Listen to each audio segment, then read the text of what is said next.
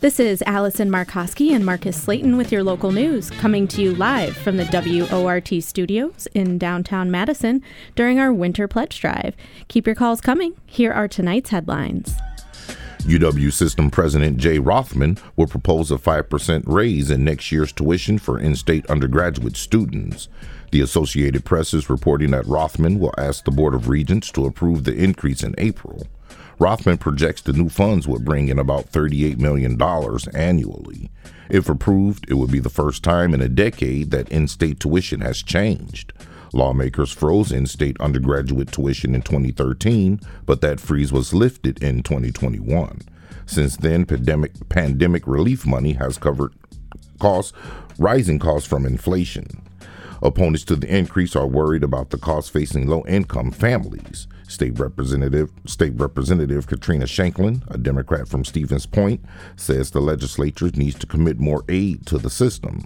Republican State Representative David Murphy of Outagamie County has proposed a bill that would cap system tuition at the rate of inflation. The price tag of Assembly Speaker Robin Vos's investigation into the 2020 presidential election has reached almost $2.5 million, as reported by Wisconsin Public Radio.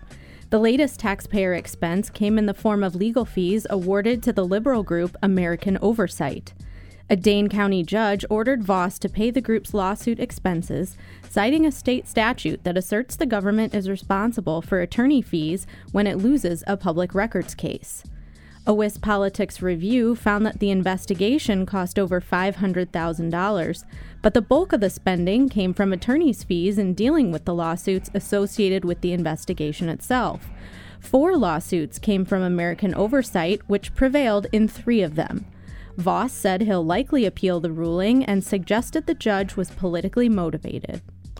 New legislation is being proposed to let some breast cancer screenings be available for free.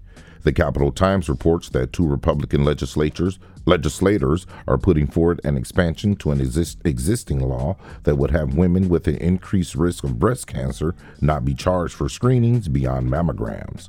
The law and the proposed expansion was inspired by Gail Zemer.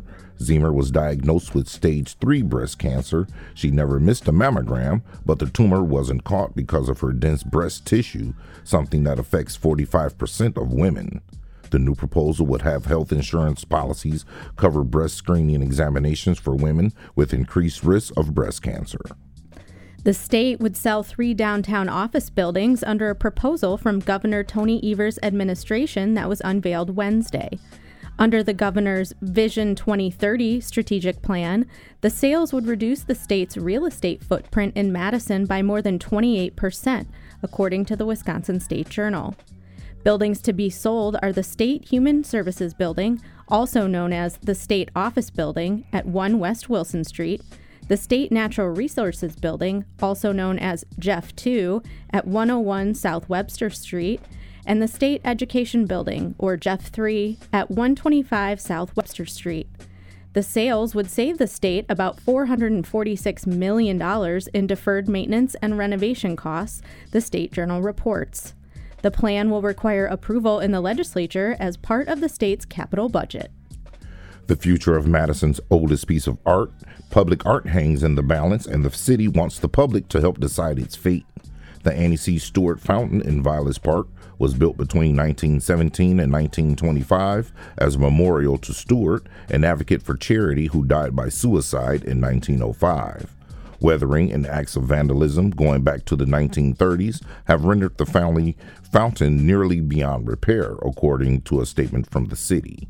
Some residents have argued that the fountain should be preserved for its historical significance and as a tribute to a person with mental illness. Others have noted that the, its location near the Vilas Park Effigy Mound Group would not be permitted today. To ensure that it has a broad gauge of public sentiment, the city invites residents to respond to an online survey about conservation options for the fountain. You can find the survey under the new tab, news tab of the City of Madison's website. And those were your local news headlines. We turn now to two special guests in the studio who want to tell you a little something about WORT and our Winter Pledge Drive.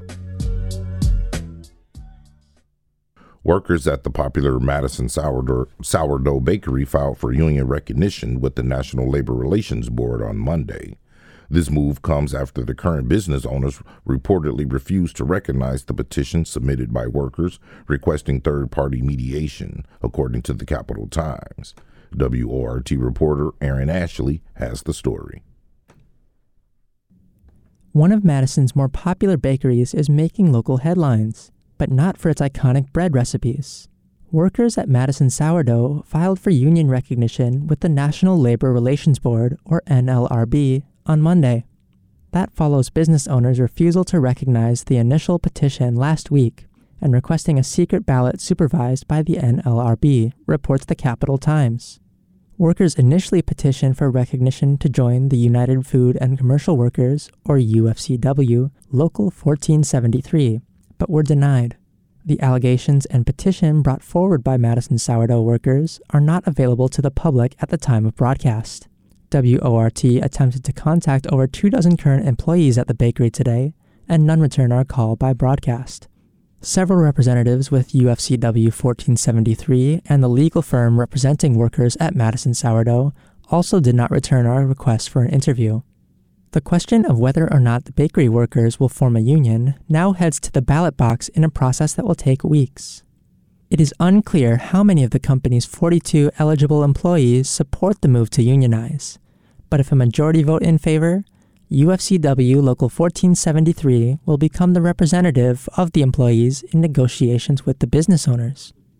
If successful, the business owners will have to negotiate pay raises and benefits through UFCW instead of with individual employees. Reporting for WORT News, I'm Aaron Ashley. Media trend Last summer, a viral social media trend taught the quote, Kia boys, just how easy it was to break into and steal Kia and Hyundai vehicles. Now, even as the car manufacturers are providing free security updates nationwide, multiple states and municipalities across the country are looking to hold those companies accountable. WORT producer Nate Wegehout has more car manufacturers Kia and Hyundai are releasing a free software update for millions of vehicles following a nationwide surge of car thefts across the country. That's after a viral social media trend showed how to take advantage of defects in certain vehicles, making them easy to steal. The defect occurs in certain Kia and Hyundai models, those that require a physical key to start instead of a push button.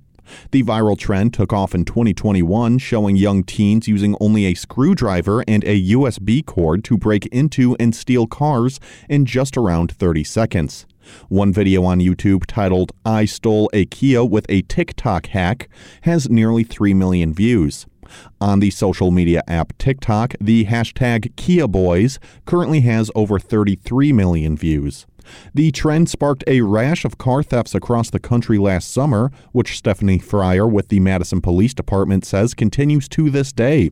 She says that in July and August of last year, around 45% of all stolen cars in Madison were either Kias or Hyundais. We saw a 270% increase in the number of stolen Hyundai or Kia brands from 2021 to 2022. So that's like a pretty drastic number. And we weren't the only community dealing with this. You know, this is just that number that was happening here in Madison. Last month, Police Chief Shon Barnes said that the overall number of cars stolen last year decreased by 12%, but said that he was still concerned about how many of those car thefts are committed by young people. Went to JRC and I spoke with young people uh, who were in there for stealing cars. I spoke to one young man who admitted to me stealing over 100 cars. Fryer says that by the end of the summer, the number of stolen Kias and Hyundai steadily dropped. She says that in October of last year, only around 9% of stolen vehicles were Kias or Hyundai. Right now, we are still seeing these makes and models of vehicles stolen. Um, it's not at the alarming rate that we saw over the summer when videos were going viral showing how easy it was to steal, steal these vehicles, But we are still having people reach out, you know, reporting that their Kia Hyundai was stolen, reaching out to see if they could get a wheel lock from us, and just reaching out frustrated that this is still a problem for them, you know, and that they're still worried about this issue months after the summer. Because of how easy it is to break into and start the cars, Fryer says that the MPD has focused on preventing the thefts with steering wheel locks and community outreach we went to apartment complexes and basically like worked with property managers encouraging people if they have a Hyundai or Kia to get a wheel lock or park it in a secure place. We did that wheel lock giveaway at our national night out um, when we were out in front of the Mallards where we basically got a hundred of them from the automakers and were able to provide those to people in our community. And we just did a lot of door to door stuff. If we saw someone who had one of those impacted Kia or Hyundai models parked in front of their house or, you know, on the street, we just would try to find the owner or the dr- driver of that vehicle and just notify them about this problem. Multiple states and municipalities have filed lawsuits against both Kia and Hyundai over the thefts, saying that those companies are responsible for the design flaws that led to the thefts. CNBC reported in September that 12 states had filed class action lawsuits against the car manufacturers. CBS 58 in Milwaukee, where over two thirds of all the vehicles stolen in 2021 were either Kias or Hyundais, reports that Wisconsin's largest city is currently reviewing their legal options. Earlier today, City Attorney Mike Haas released a resolution to hire outside counsel to represent the city in a lawsuit against Kia and Hyundai. According to the resolution, which will be introduced to the Common Council at their next meeting next Tuesday, the city would join other affected cities by filing suit against Kia and Hyundai to abate the costs sustained by the city in responding to the rise of car thefts. Mayor Satya Rhodes Conway is the sole sponsor on the resolution. Last month, Hyundai announced that the anti theft upgrade would be available for Elantra model vehicles made between 2017 and 2020, Sonata vehicles made between 2015 and 2019, and Venue vehicles made between 2020 and 2021. Upgrades for the remaining affected vehicles are expected to be available by June. Fryer says that it is important for those with Kia or Hyundai vehicles to reach out to their dealership and get the security upgrade if you have one of those Kia or Hyundais that qualify for this upgrade, like you know, contact your dealer, make that appointment, and let's let's get you know these cars upgraded so that way we can hopefully help you feel better. Um, I know Hyundai, for example, is giving a sticker to people, and basically that sticker is going to alert potentially would be thieves that hey, I have this upgrade. You're not going to get away with my vehicle. That upgrade is free to all Kia and Hyundai users, but is not considered a recall. Reporting for WORT News, I'm Nate Wuggyhout.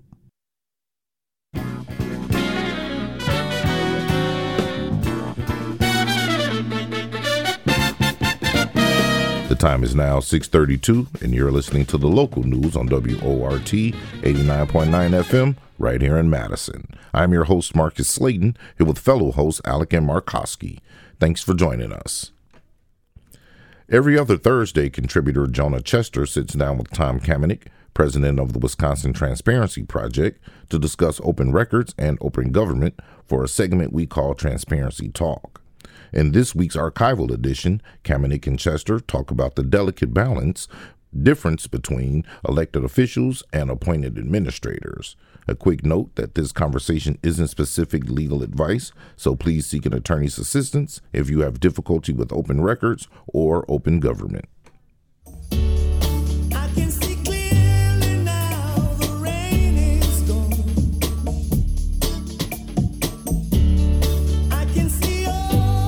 All right, it is every other Thursday, which means I'm joined on the other end of the line by Tom Kamenick, founder and president over at the Wisconsin Transparency Project. Tom, how you holding up this week? Howdy, howdy, Jonah. I'm doing good. Yourself? I'm doing fine and dandy. We are coming to the end of another news week for uh, me personally, which means I'm excited to get into weekend mode.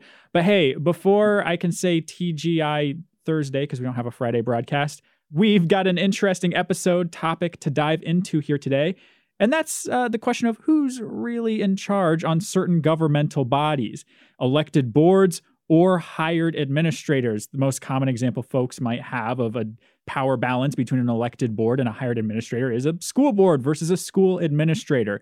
Tom, take me from there. Give us give us the background and the the supporting details here. Exactly. Who's running things? Is it the elected accountable representatives who are on the school board? Or is it the full-time experienced staff that are, are hired by the school board to run run the district? You know, this this is a recurring issue across the state you do see it a lot in school boards, but it can also show up with city councils versus mayors, county boards versus county executives. And it's especially interesting in school districts because, unlike mayors and county executives, superintendents aren't elected. They are hired by the school board. They work for the school board and at the school board's pleasure. But still, I am seeing this crop up constantly that these administrators and it's not just the superintendents themselves but the the whole administrative staff they want to be in charge and they want to dictate to these school boards what's going to happen and, and so you get you, you get issues where administrators are restricted trying to restrict the authority of the school boards or restrict the school board's access to information about the district. And you know i've even heard this from multiple people around the state that the Wisconsin Association of School Boards itself somehow is pushing this line that it's encouraging school boards to fall in line with what administration is telling them to do and present this unified front. So no dissent from within kind of a kind of an attitude coming from the lobbying organization for school boards theoretically. And today I want to talk especially about a recent article that just got my blood boiling. So, this article described the legal advice that the Green Lake School District's lawyer was giving to the Board of Education in open session that was filled with incorrect and misleading information. So, and, and the whole gist of this is that the, the lawyers obviously acting on behalf of the administration and trying basically bullying the members into taking a back seat, not listening to the public and becoming a rubber stamp for administration. Now, give me the issues at hand in that case. Let's take a little bit of a deeper dive into that. Yeah, what I'm going to do is I'm going to read what the article quotes this lawyer as saying. So here's number one. The lawyer said elected officials can only act in an official capacity during a meeting. Stop right there. That's basically accurate. They have to do hmm. something officially, they have to be meeting in a, in a publicly noticed meeting. But it goes on saying so they should not be discussing government business or discussing school policy with members of the public outside of a meeting. Wait a second. The lawyer is telling them you should not talk to your constituents. You should not listen to the people who elected you. You should not care about what they think about public policy, about school district policy. That, that, that is horrible advice. Number two, members of the school board are supposed to act with the exact same information. I, don't know where that's written down. Uh, so when someone discusses policy outside of a meeting, they could unintentionally gain information that other officials haven't. Huh because you know god forbid that the school board members learn facts and learn information from anybody other than the administrators I, I, can tell what's going on here is the administration wants to control the flow of information to these board members number three when you're only a member of the board when you're in this room when you go through that door you're no longer a school board member you're a citizen False, false, false. This is not a nine to five clock in, clock out job. These are elected representatives. Number four, when school board members receive emails from members of the public, oh boy, I see where this is going, related to district business, they are instructed to pass the email along to administration and to instruct the public to speak in public comments during the board meeting or to submit written comments. So the superintendent and the administrators work for the school board. This is a reminder, not the other way around. They're trying to tell the school board that, that, these elected officials should tell people, tell their own constituents, not to be contacting them except in an official meeting. That's wrong. That's horrible advice. That's anti democratic in all kinds of ways. You're on a roll, Tom. Just go ahead and keep posting up your Martin Luther esque list of grievances. we'll we'll wrap yeah. it all up at the end with with some with some con- overarching thoughts, but keep going, keep nailing them up. Nail these to the school board doors is what I'm saying. Next one. Now we're talking about Facebook and social media here. Quote In terms of social media policy, the lawyer recommended school board members use platforms only to stay in touch with family and friends, never to comment on district policy. Now we're getting into First Amendment territory here. All these elected officials have constitutional rights themselves as individuals to comment on public matters. The school board is being told don't talk publicly about your jobs. Don't talk publicly about the district. What is going on here? This is awful. Finally and, and, and this one is isn't even directly related to school board work but it's just completely wrong. Additionally the lawyer told the school board never make a fake account because it's illegal as it essentially creates a fake identity that's just wrong. there is no law saying it's illegal to make a fake social media account. If there was, I think most of us would be uh, in violation of that kind of a law. But no, the, the, anonymous speech is itself a constitutional right. And and yes, if there are some circumstances where pretending to be somebody else might be illegal. But a blanket statement saying creating a fake social media profile is illegal is just wrong. That's bad lawyering. People do it all the time. And even in some cases, it is legal to pretend to be somebody else.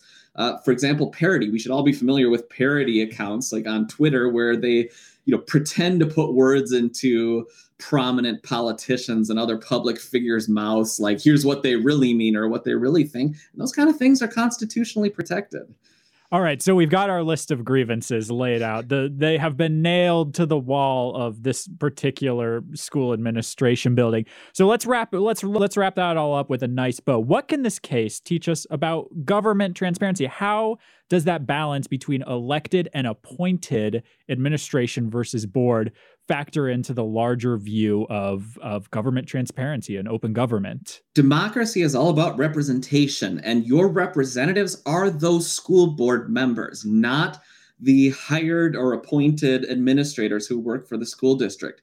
Those people are employees of the school board. The school board makes the decisions who to hire and who to fire. Nobody should be putting up walls between people and their elected representatives that will be a good point to leave off for today's episode, for which I've been joined on the other end of the line by Tom Kamenick, founder and president over there at the Wisconsin Transparency Project. Uh, Tom, as always, thanks so much for joining me this week. You're welcome, Jonah. And remember, if you don't ask, you won't know. And if you don't go, you won't know. So get to those meetings. Get to those meetings, folks. After a few weeks of relatively warm weather and a nice upcoming weekend in the for- forecast, it's looking like ice fishing season is beginning to come to an end. But on this week's Fishy Business, Nate Wiegehout and Pat Hansberg show that there are fishing opportunities still abound in the Dane County area.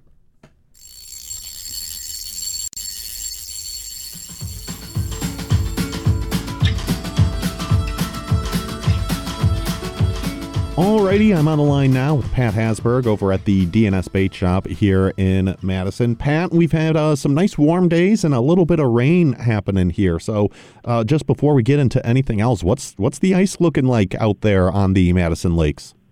Well, I'll be honest, the ice has taken a pretty good hit with the warm weather we had, and then combined with all that rain. I I, I think I read that we got an inch and a half of rain here and it really did a number on some of the shorelines. But folks are still able to get out on the ice, and once you're out on the ice, there's actually still a fair amount of ice out there, and um, some some good fish still being caught. It's a great time of year to be out. It's just uh, the shorelines took a bit of a beating yeah, once you get out, I mean, it's it's been great weather out there, but uh, that great weather's not always great for the ice, and especially we were talking right before we started recording here. Uh, you have a another nice weekend coming up here, possibility of 50s early on in the week there. So uh, look, look like looks like ice fishing maybe maybe winding up here a little bit, but that just means that open water is almost here again, and then we can uh, start open water and line and shore fishing again. So, uh, yeah, let's just jump into some of the lakes here. Let's start off with Mendota. What's happening there?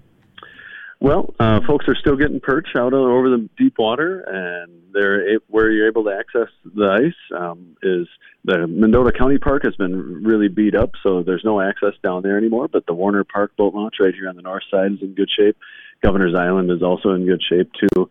I haven't heard much about other spots around Lake Mendota, but um, the perch bite out over the deep water has been good. Walleyes are snapping uh, on mid lake humps. Of course, uh, game fish season closes uh, this coming Sunday at midnight, so uh, folks want to get out and get their last chance at uh, some big pike or walleyes. It's a, your last chance to do it. But um, yeah, like we, we were talking, once you get out on the ice, it, it's generally, uh, I've heard 10 to 8 to 10 inches out there still. So not too bad just have to get up to that. You know, be careful on the shorelines there. But once you get there, uh, yeah, it's good. Good to know that it's still holding on out in the deeper water there a little bit more. What about uh, Lake Monona? What's happening?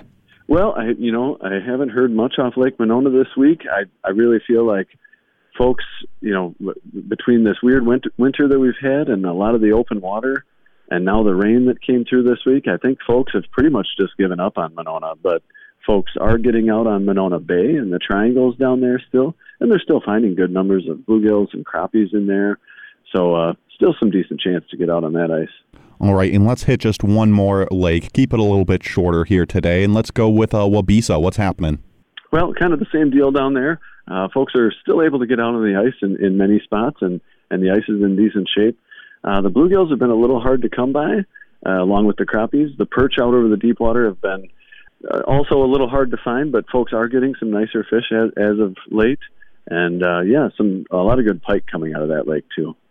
And now, like I said, we're going to keep it short here. But just before we go, I have a little bit of a fishing report. I went out, did a little bit of trout fishing over this last weekend. It was nice weather. Thought, eh, may as well throw a couple lines in. Did pick up a couple of brook trout over uh, about a little ways west of Madison here, out uh, uh, west on 18 there, over in that sort of direction. Won't say exactly where, but uh, yeah. Have you heard anything, anything going on in the uh, trout world? Folks are out and getting some good fish. We've had, you know, this nice warm weather has been great. Uh, the rain that we got, of course, is going to have some of your creeks blown out. Uh, but I, I would think by this weekend, depending on what weather might come through, here we're going to have uh, some decent trout fishing. So, uh, and, yeah, things will warm up and those levels will start coming down, and, and the fish are real active. So it's a good time of year to be out and we're just a couple months away from uh, trout season proper here. So, uh, yeah, we'll be keeping an eye. We'll be keeping an eye on what's happening with the trout here. Well, Pat, that's all we have for today. Thank you so much again for talking with me. Remember, you can hear an updated fishing report anytime you want just by calling 608 Big Fish. Pat, thank you again, and good luck out there. Thanks, Nate. You too.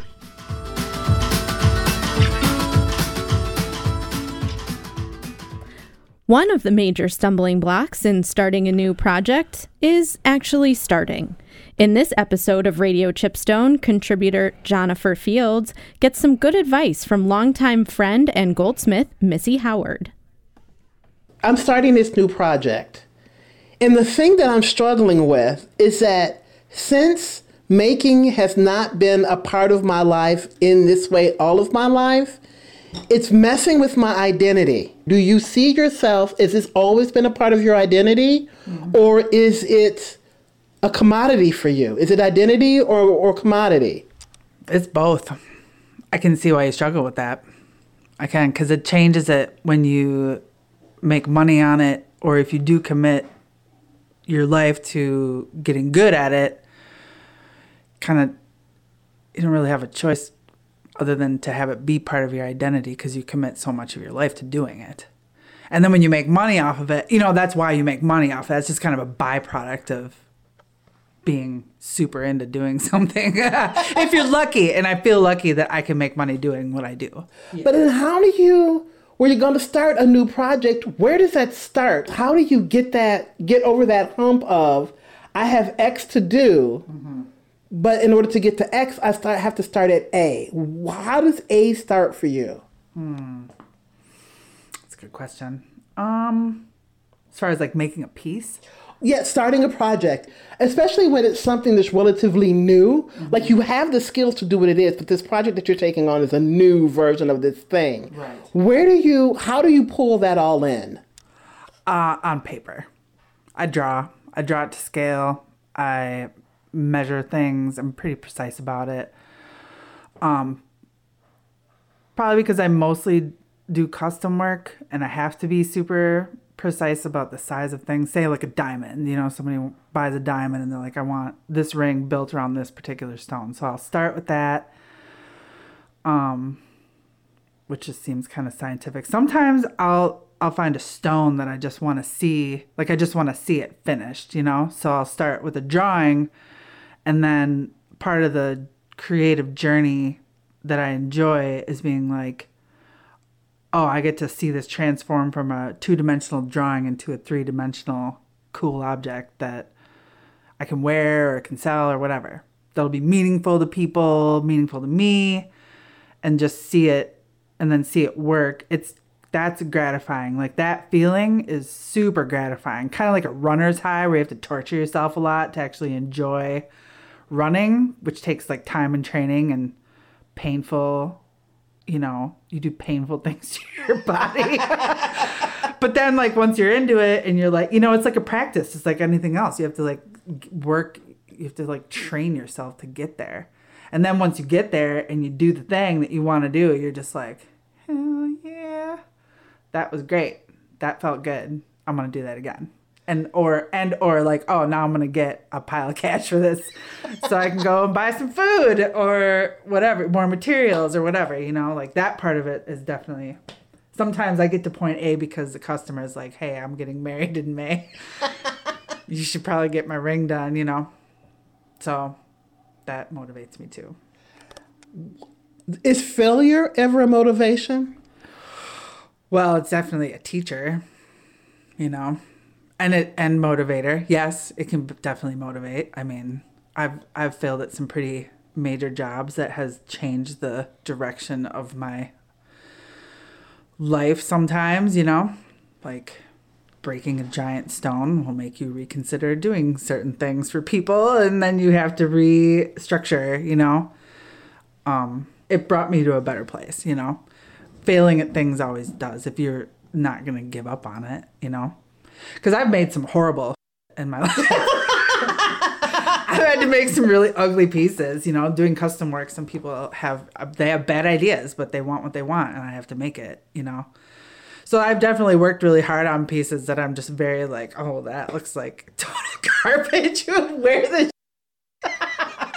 but they love it. They're super happy about it, you know, like, but people want what they want and it's meaningful to them so they don't care what it looks like so why should i you know it's just like whatever i'll do it so then is it balancing out those moments with doing things that you really want to do for yourself or somebody else is that is that the balance because it seems to me like when you have to do something that's hideous and i know I think we've all had jobs where you're just like, I cannot even believe I have to do this crap. And your reward becomes the paycheck. Mm-hmm. But does that when you have those moments does it make when you're doing what you want to do the way you want to do it even sweeter? Is it able, does it fuel that or is it just something that you just rather forget as soon as humanly possible? It just feels like i mean you know getting paid to make stuff you don't enjoy definitely feels kind of soulless and not super rewarding but i feel like that's that's the work you know that's where i'm making money is the work. And most of the work for me is the bid is in the process of figuring out how much do i charge for this? How much you know this is like the business end of it. How much is my overhead? What do i have to get per hour? That part i don't love but that's where i'm making my money. And then the the process is the part that i enjoy that i i don't need to be in contact with other people about. Nobody's really you know other than deadlines. It's on my own time in my own process and I can figure things out. And that's part of what I enjoy is the is you know where is that point A? What piece do I start with? What what cut do I make first? You know, so I have to mental I have to go on a mental journey on how I'm going to make the thing to begin with.